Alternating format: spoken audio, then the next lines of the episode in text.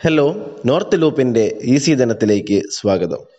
നമ്മൾ ഇന്ന് സംസാരിക്കാൻ പോകുന്നത് രണ്ടായിരത്തി ഇരുപത്തി ഒന്നിലെ ആദ്യ രണ്ട് ഐ പി ഒകളെ പറ്റിയാണ്. രണ്ടായിരത്തി ഇരുപത്തി ഒന്നിലെ ആദ്യ രണ്ട് ഐ പി ഒകൾ ഇന്ത്യൻ റെയിൽവേയുടെ ധനകാര്യ വിഭാഗമായ ഐ ആർ എഫ് സിയും എം എസ് ധോനി ബ്രാൻഡ് അംബാസഡറായ ഇൻഡിഗോ പെയിൻസും ആണ്. ഇൻഡിഗോ പെയിൻസിനെ പറ്റി നിങ്ങൾ കേട്ടിട്ടുണ്ടാവണം.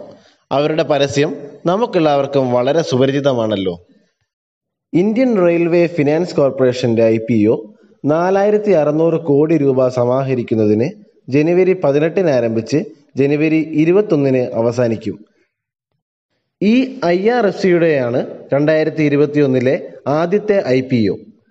Red herring prospectus പ്രകാരം ഐ ആർ എഫ് സി അതിന്റെ നൂറ്റി എഴുപത്തെട്ട് പോയിന്റ് രണ്ട് പൂജ്യം കോടി ഷെയറുകളാണ് വിൽക്കാൻ ഉദ്ദേശിക്കുന്നത്. ഒരു ഷെയറിന്റെ വില ഏകദേശം ഇരുപത്തിയഞ്ച് രൂപ മുതൽ ഇരുപത്തിയാറ് രൂപ വരെയാണ്.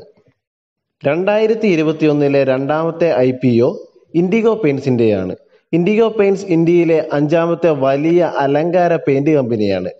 ആയിരത്തി ഒരുന്നൂറ്റി എൺപത്തി ആറ് കോടി രൂപ ഐ പി ഒയിലൂടെ സമാഹരിക്കാനാണ് ഇൻഡിഗോ പെയിൻസ് ലക്ഷ്യമിടുന്നത്. നമുക്ക് ആദ്യം ഐ ആർ എഫ് സിയെ കുറിച്ച് പഠിക്കാം.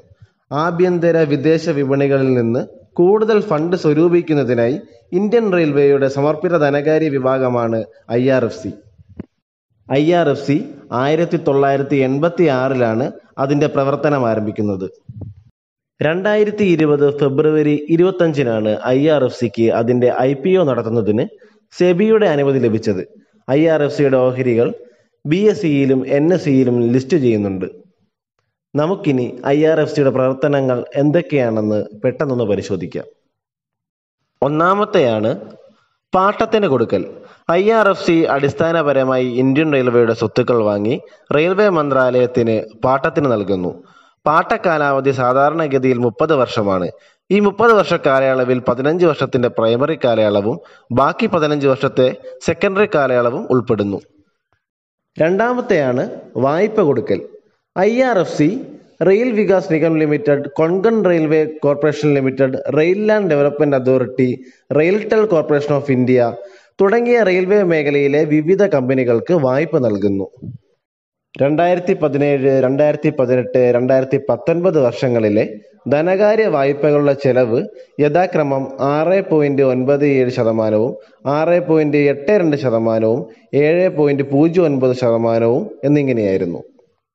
നമുക്കിനി ഈ വർഷത്തെ രണ്ടാമത്തെ ഐ പി ഒയായ ഇൻഡിഗോ പെയിൻസിനെ പറ്റി നോക്കാം. ഇൻഡിഗോ പെയിൻസിന്റെ വരുമാന വളർച്ച കഴിഞ്ഞ കുറച്ച് വർഷങ്ങളായി ഈ മേഖലയിൽ പ്രവർത്തിക്കുന്ന മറ്റ് കമ്പനികളെ അപേക്ഷിച്ച് വളരെ കൂടുതലാണ്.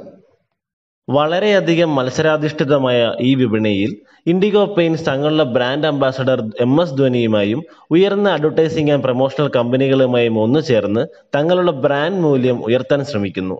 ഇതിന് കമ്പനി ചെലവഴിച്ചത് രണ്ടായിരത്തി ഇരുപതിൽ വരുമാനത്തിന്റെ പന്ത്രണ്ട് ശതമാനത്തോളം തുകയാണ്.